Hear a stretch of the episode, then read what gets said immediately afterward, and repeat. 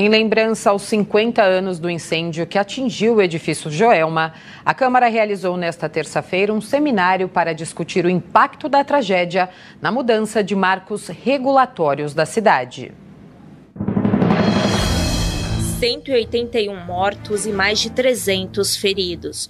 O incêndio do edifício Joelma, em 1 de fevereiro de 1974, é um trágico marco na história da cidade mas também se tornou o ponto de partida para a mudança do Código de Obras Municipal e da reestruturação das políticas estaduais referentes ao Corpo de Bombeiros. Gustavo Costa Dias, diretor-presidente da Escola do Parlamento. Esse evento tem o intuito de complementar o aspecto técnico.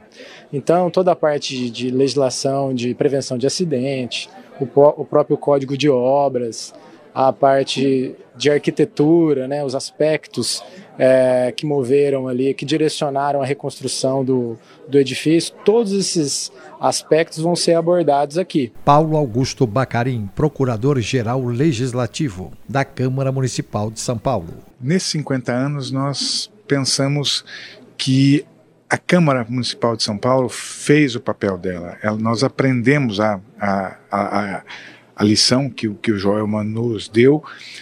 E em 50 anos nunca mais aconteceu uma tragédia como a do, a do Joelma. Isso não foi por acaso. Isso tem uma razão.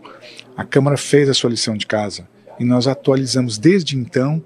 O Código de Obras foi atualizado, aliás, pelo um, um dos palestrantes, foi o primeiro que atualizou, que é o Celso, o Celso Matsuda, e, e depois disso o Código de Obras sempre veio sofrendo atualizações. Coronel Victor de Farias Carvalho, comandante-geral do Corpo de Bombeiros. Foi um marco é, histórico, não só na cidade de São Paulo, em todo o estado, e isso refletiu para o Brasil no aprimoramento das normas e das exigências é, preventivas na construção civil, né?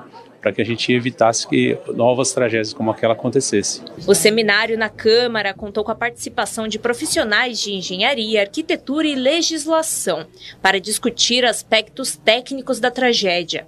O evento teve como foco profissionais e estudantes destas áreas, além de legisladores, urbanistas, especialistas em gestão de risco e a população com interesse pelo assunto. Débora Arjonda, engenheira. A pauta foi mais em termos termos técnicos, né, em relação às exigências que existia de prevenção e combate a incêndio da época do ocorrido no edifício Joelma e a evolução dessas atualizações da legislação, né, em relação à prevenção de incêndios. Pedro Fonseca, arquiteto. O que São Paulo faz sempre é referência para o Brasil, né? Então, Hoje nós uh, estamos caminhando no sentido inverso uh, do que foi na década de 70, ou seja, no sentido de simplificação de procedimentos, unificação de regramentos municipais e estaduais e normatização técnica. Né? O cenário de 1970, nós não tínhamos normas técnicas federais, não tínhamos legislação estadual de segurança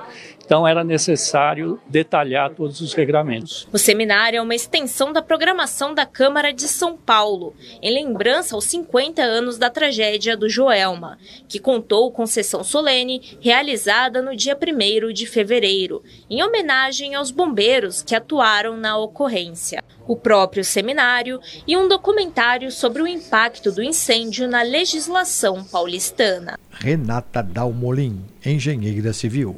Esse evento, eu acredito que ele junta todos os profissionais que estão na área de prevenção contra incêndio. Então, além de ser um espaço que você consegue fazer um network, você consegue entender de fato o que está acontecendo na norma, o que esse incêndio impactou, o que, que influenciou em todas as atualizações da legislação e como que a gente vai conseguir colocar isso em prática. O legal é que você consegue olhar o que aconteceu, o que mudou e o que ainda não mudou, mas que precisa ser mudado. Então, quando a gente enche uma sala de uma câmara, você entende que tem vários profissionais interessados sobre isso, eu acredito que a gente movimenta de fato o mercado e consegue levar que essa causa da prevenção contra incêndio ela está evoluindo, ela está caminhando e cada vez mais a gente está ganhando voz.